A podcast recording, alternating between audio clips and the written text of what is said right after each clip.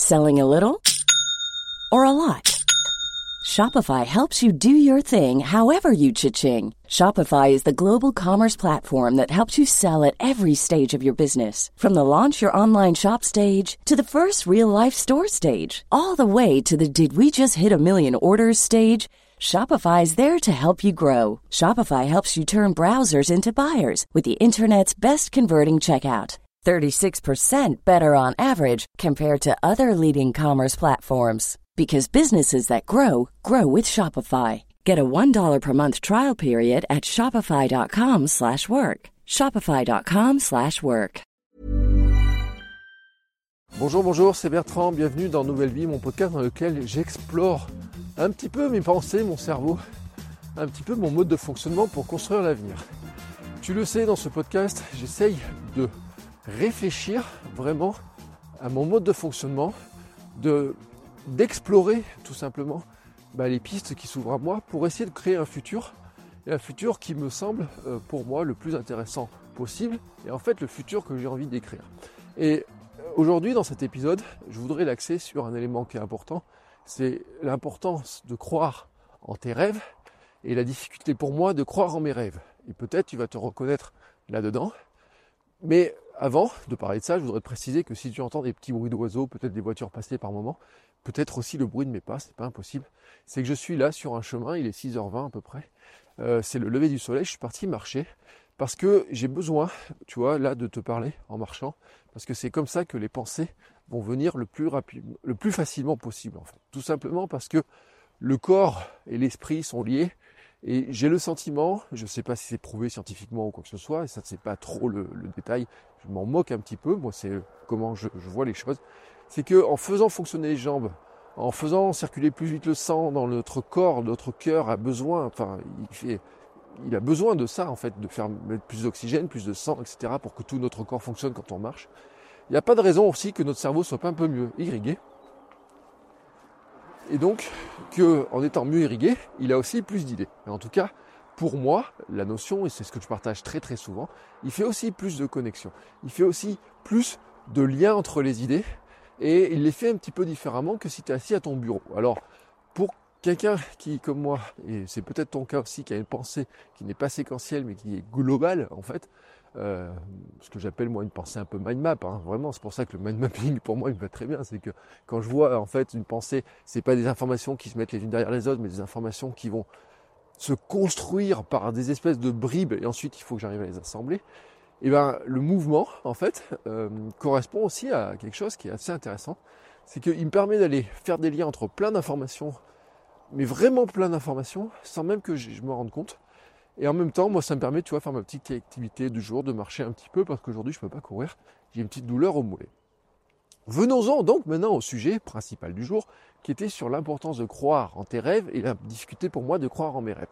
Ça, je crois que ça correspond d'ailleurs à une citation de, de Disney, hein, l'importance de croire en ses rêves, et en fait que euh. C'est vrai que on parle beaucoup, de mindset, on parle beaucoup de mental, on parle beaucoup d'état d'esprit, on parle beaucoup de dire oui, euh, euh, il faut travailler son état d'esprit pour faire des choses, pour faire telle ou telle chose, etc. C'est important et autres. Mais en fait, tu sais que si tu as le même mode de fonctionnement que moi, c'est justement la difficulté, c'est d'arriver justement à croire, hein, à croire que euh, tu peux arriver à faire les choses. Et pourtant, c'est extrêmement surprenant parce que, reprenons un petit peu ce que j'ai dit la semaine dernière, et j'ai eu des réactions sur mon épisode sur le côté multipotentiel, et euh, j'ai vu d'autres choses, j'ai lu d'autres choses. En fait, la difficulté que nous avons dans, dans ce mode de fonctionnement-là, et que tu as peut-être toi, si tu t'es reconnu dans ce que j'ai dit la semaine dernière, et tu vas peut-être reconnaître dans ce que je dis maintenant, c'est qu'en fait, on a le, une oscillation importante entre dans notre confiance et notre capacité à faire les choses. La semaine dernière, je disais que j'ai le sentiment que je suis capable de tout faire, que c'est un des traits des multipotentiels, des slashers, des multipassionnés, des, euh, des, fonctionnements un petit peu comme ça, c'est qu'on a le sentiment que nous sommes capables de tout faire, mais vraiment tout faire, qu'en fait il suffira qu'on travaille un petit peu dessus, qu'on y mette de l'énergie dessus pour arriver à le faire. Ça, c'est le point de départ qui est important et dans lequel en fait il faut bien comprendre les choses. Et en même temps, en fait, on a pratiquement dans le même temps et c'est pour ça que je dis en même temps, mais vraiment, des fois, ça peut jouer dans quelques minutes. On a aussi tout le sentiment que de toute façon, on ne va jamais arriver à le faire. Alors, c'est quelque chose qui est très embêtant et très euh, décontenançant, j'ai envie de te dire là-dedans, parce que c'est vrai que quand tu pars du principe que tu peux tout faire, tu pourrais te dire ça donne une confiance qui est incroyable dans la capacité à faire des choses. Et ça, c'est un point qui est, fort, parce qu'on dit que il faut, quand on dit croire, hein, c'est bien cette notion-là, de dire je vais croire en mes rêves, je croire en mes projets, donc j'ai de la confiance, etc. Mais pourquoi est-ce qu'on n'y croit pas? Eh bien tout simplement, c'est le côté multipassionné. Je pense qu'il nous joue un tour là-dedans. C'est que on est dans une espèce de boucle de l'échec. Alors cette boucle de l'échec, voici comment je l'analyse, ou en tout cas échec hein, au sens, euh, je dis pas que c'est des gros échecs, hein, je dis en tout cas euh, la boucle de déception. Et tu vas comprendre un petit peu, et euh, ou la boucle de désappointement. je sais pas comment tu peux l'appeler. Tu me diras toi comment tu veux l'appeler, mais en tout cas tu vas comprendre le principe. Tu as déjà probablement vécu ce même chose là, c'est-à-dire que tu as un projet, tu as une idée qui te passe par la tête, tu te dis ouais elle est pas mal, je vais la creuser. Donc tu te dis avec ton cerveau que tu es capable de le faire et qu'en travaillant dessus, tu vas être capable de le faire. Donc tu vas te lancer dans le projet. Et puis le projet va mettre un petit peu de temps à se faire, ce qui est logique.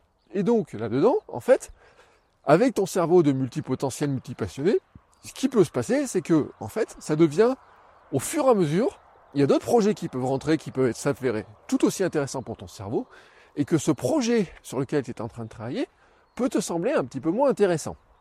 Et donc, bien entendu, tu n'as pas envie de faire une croix sur tous les ensembles, sur tous les autres projets, et donc que tu aurais donc envie de travailler sur plein de projets.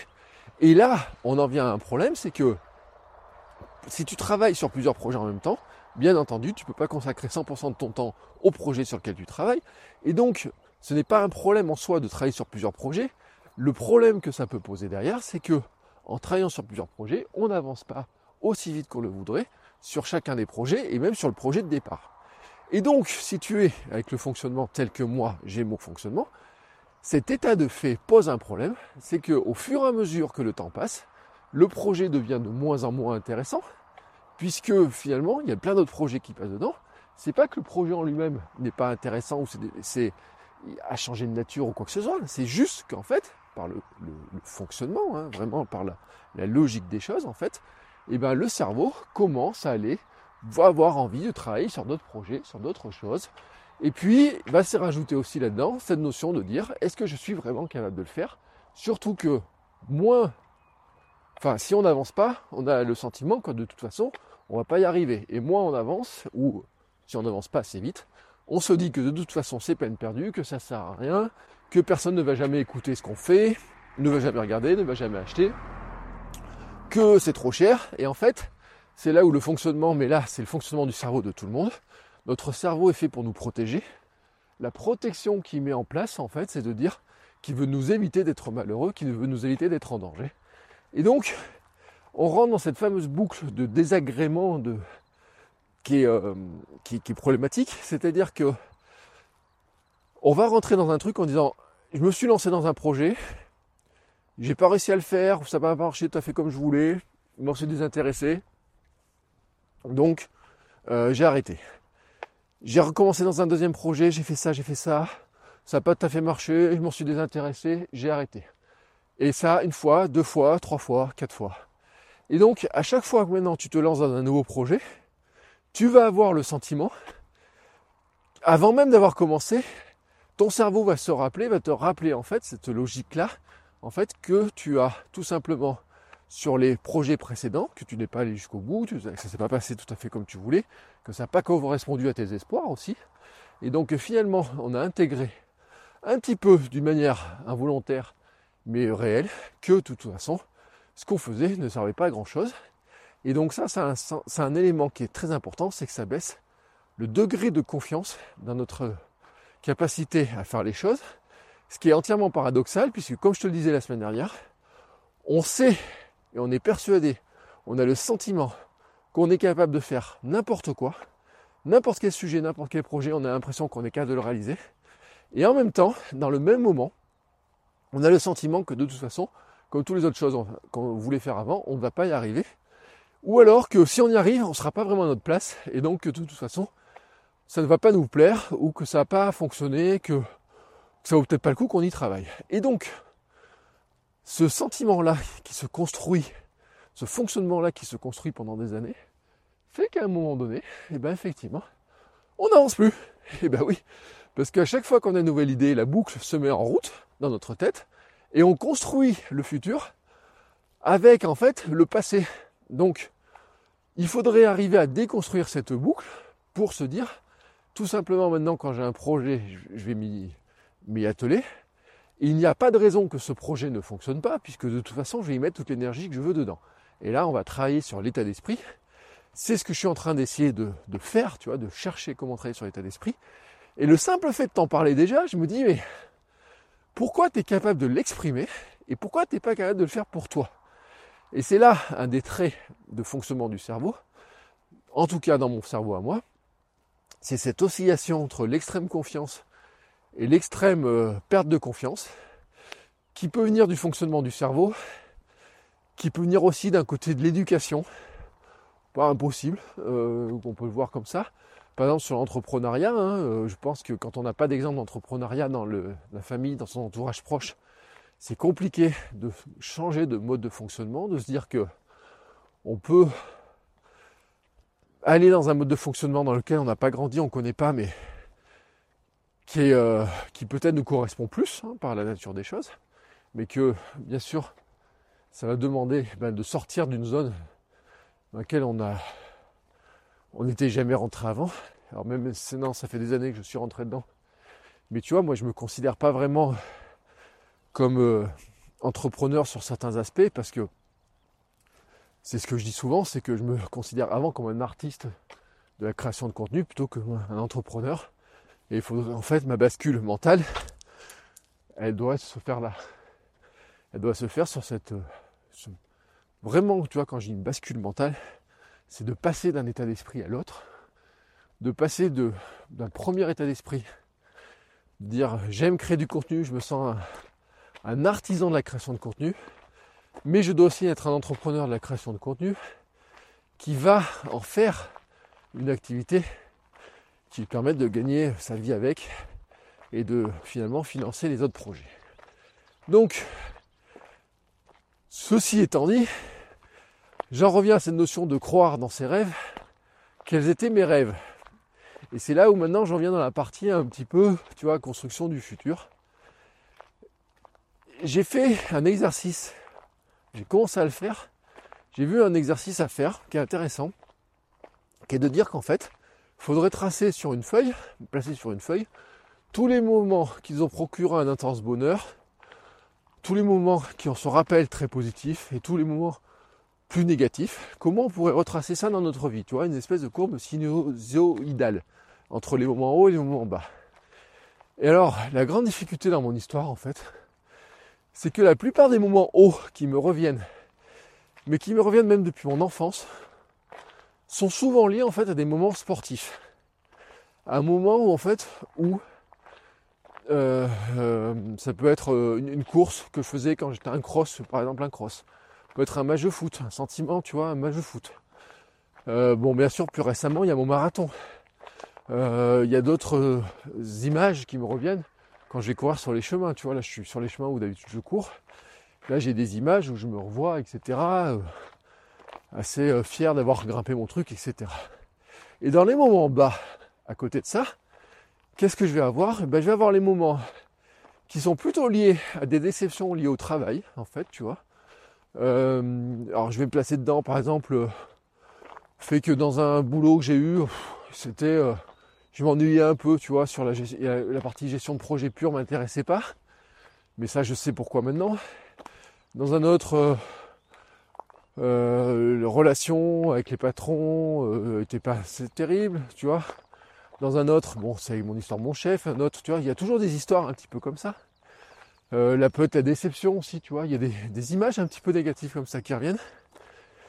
Et donc, c'est euh, c'est un peu paradoxal cette histoire-là, c'est-à-dire qu'en fait tout le positif est plutôt lié à l'activité qui est liée au sport, au bien-être, santé en général maintenant qui s'est reconstitué, et tout le négatif est plutôt lié à un espace lié au monde du travail, en tout cas dans un monde du travail tel qu'on l'entend, c'est-à-dire des bureaux, une entreprise, des collègues, des patrons, euh, dans certains cas, et euh, même euh, des clients, que ce soit des clients directs des entreprises où je travaillais ou des clients qui peuvent être en direct avec moi et dans lequel parfois bah, c'est normal, hein, des fois on s'entend pas tout à fait sur comment on doit fonctionner et on n'est pas trop en accord ensemble. Et donc, maintenant, finalement, ce que j'essaie de construire moi, c'est d'arriver à voir en fait quelle est cette répétition, tu vois, des moments hauts et sur quoi je travaillais. Et donc j'avais mon rêve quand j'étais gamin. Et mon rêve quand j'étais gamin, c'est un truc, euh, c'était le rêve de tous les gamins de mon époque. C'était en fait de jouer au foot, d'être euh, une star du sport. Et en fait, à chaque fois, quel que soit le sport où j'ai fait, j'ai toujours rêvé, comme tous les gamins, que j'allais devenir. Euh, alors à mon époque, c'était Platini, Giresse, Tigana, les grands joueurs de foot. Euh, moi, Zidane, ça arrivait que plus tard, c'était la génération Zidane. ça a pu être tennis, c'était Noah, enfin tu vois, tous ces trucs, tous ces héros sportifs qu'on a pu avoir.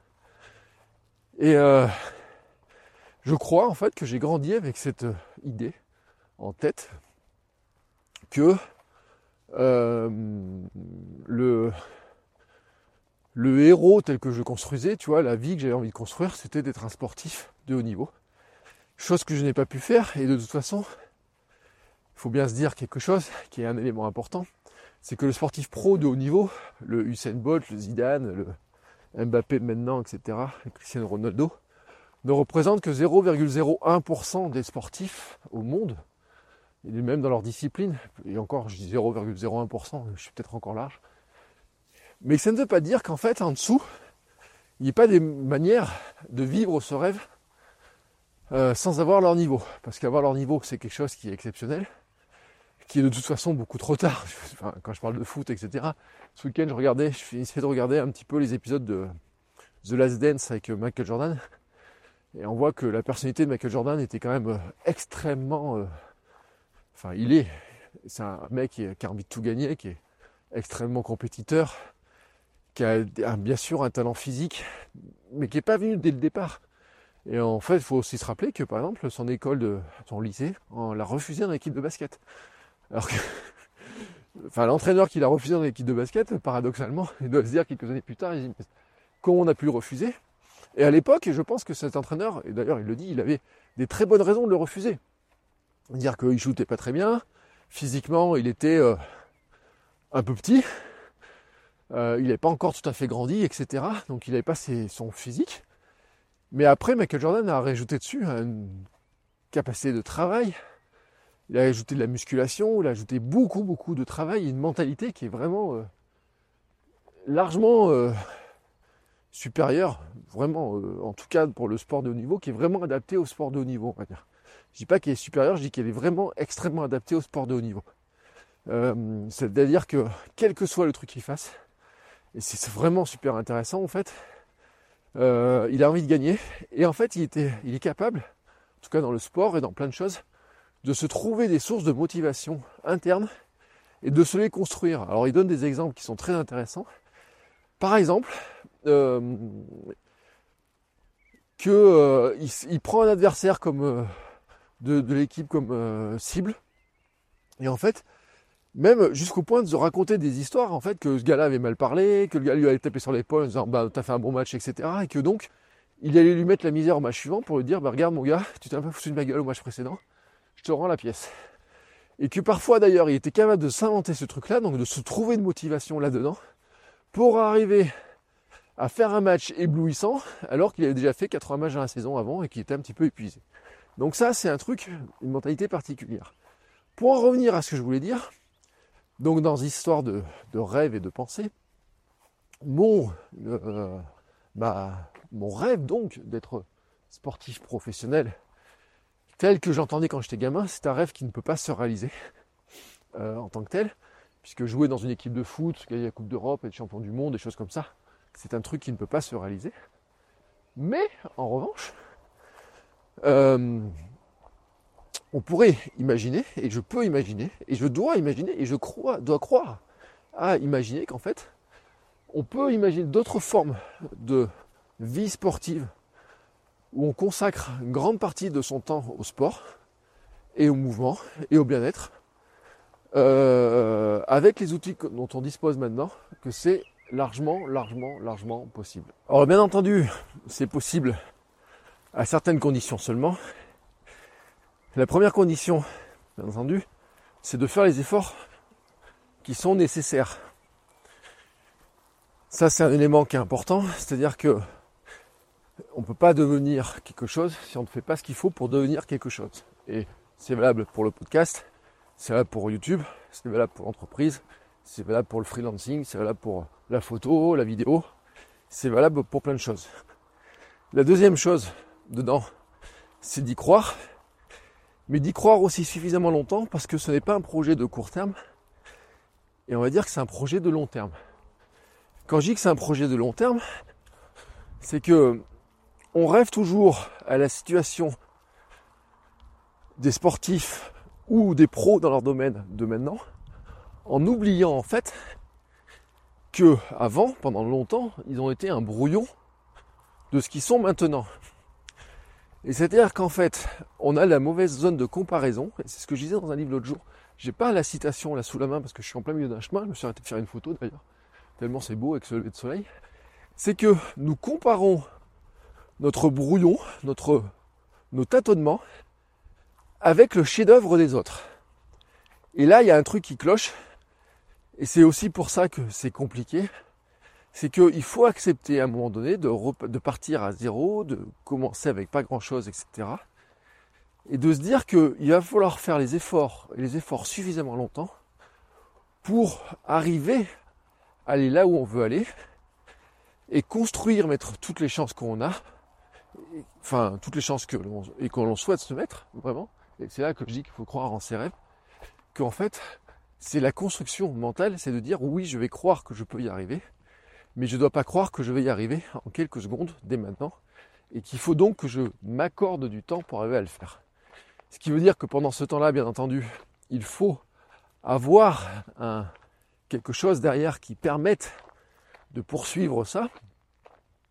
Il y a bien sûr toujours deux notions hein, qui sont euh, intéressantes là-dedans. C'est se dire comment je fais pour vivre au quotidien.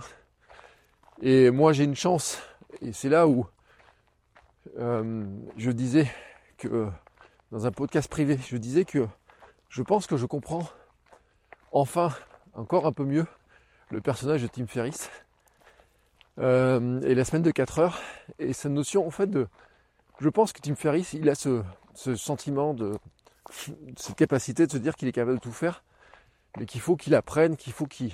Et le jour, il a fait une vidéo et je l'ai partagée dans ma lettre, justement parce qu'il était ce sentiment-là qui était extrêmement intéressant, qui était de dire qu'en fait, de chaque projet, même s'il y a un échec, il faut arriver à s'en servir comme quelque chose qui construit le futur et qui construit la suite.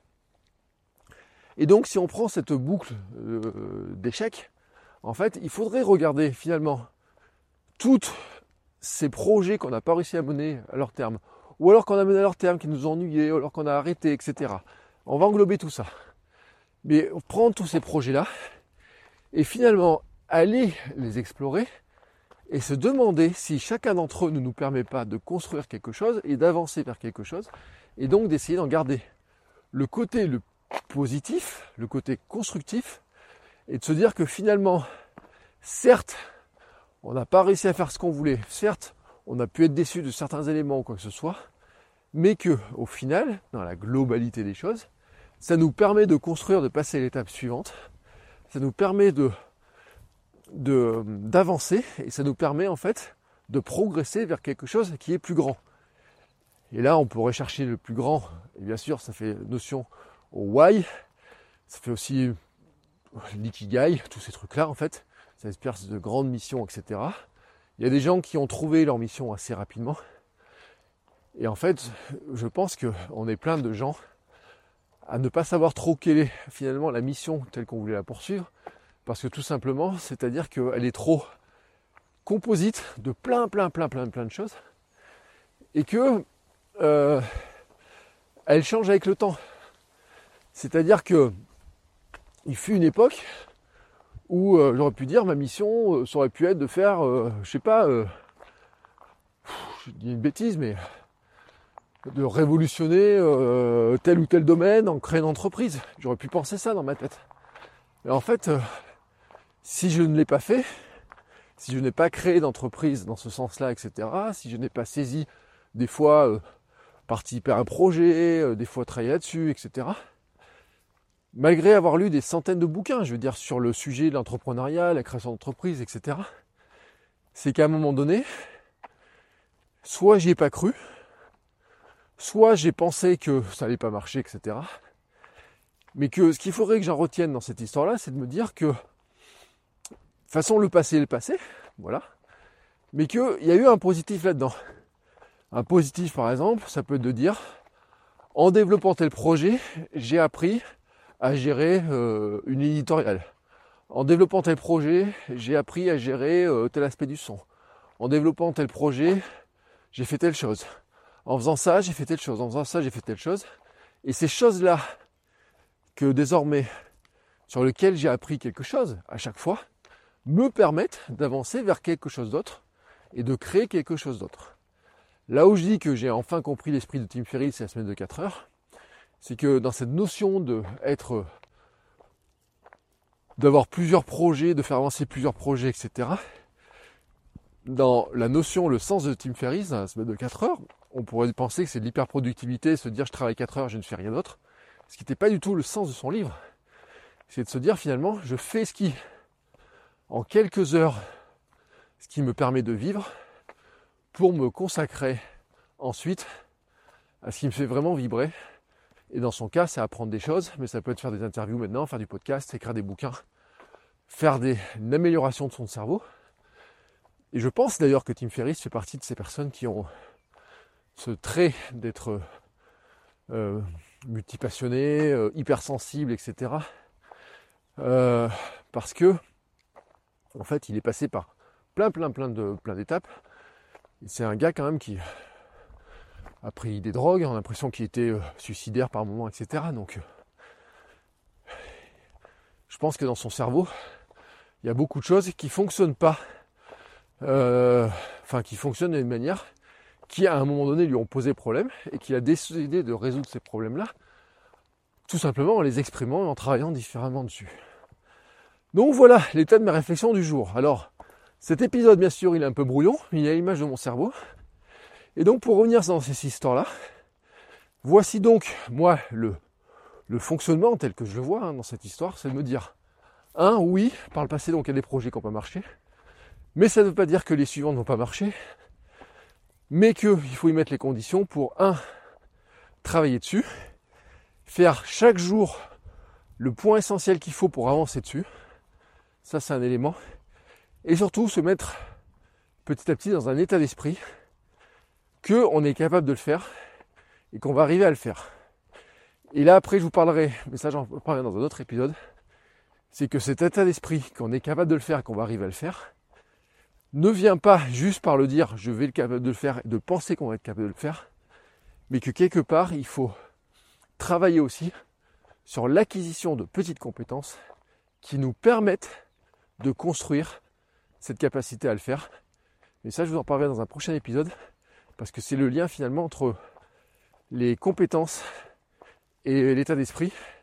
On peut penser qu'il faut d'abord travailler l'état d'esprit pour faire n'importe tout ce qu'on veut, mais si vous n'avez pas les compétences, ben, finalement l'état d'esprit ne sert pas à grand chose. Et l'état d'esprit se construit parce qu'aussi on construit les compétences. Et ça, je le redis, je détaillerai un petit peu plus la semaine prochaine ou dans un épisode prochain qui arrivera. Parce que je crois aussi que c'est un point euh, sur lequel j'ai mis euh, pas mal de temps à. J'ai cogité pas mal de temps là-dessus, qui est un petit peu compliqué. Et euh, je pense que c'est important aussi que je vous partage mes idées sur ce sujet-là. Donc je vous souhaite à tous une très très belle journée. Moi, je vais rentrer tranquillement à la maison. J'ai un petit peu de vidéos, des choses à faire comme ça. Là. Et notamment pour bah, un projet, hein, une formation. Et je vous dis donc à la semaine prochaine. Passez une belle journée, une belle semaine. Croyez en vos rêves, croyez en vos projets. Euh, c'est pas parce que le passé ne vous a pas amené là où vous espériez que le futur ne peut pas vous y amener si vous y mettez tous les ingrédients qu'il faut. Ciao ciao Hey, it's Danny Pellegrino from Everything Iconic. Ready to upgrade your style game without blowing your budget? Check out Quince. They've got all the good stuff, shirts and polos, activewear and fine leather goods, all at 50 to 80% less than other high-end brands. And the best part? They're all about safe, ethical and responsible manufacturing. Get that luxury vibe without the luxury price tag. Hit up quince.com slash upgrade for free shipping and 365 day returns on your next order. That's quince.com slash upgrade.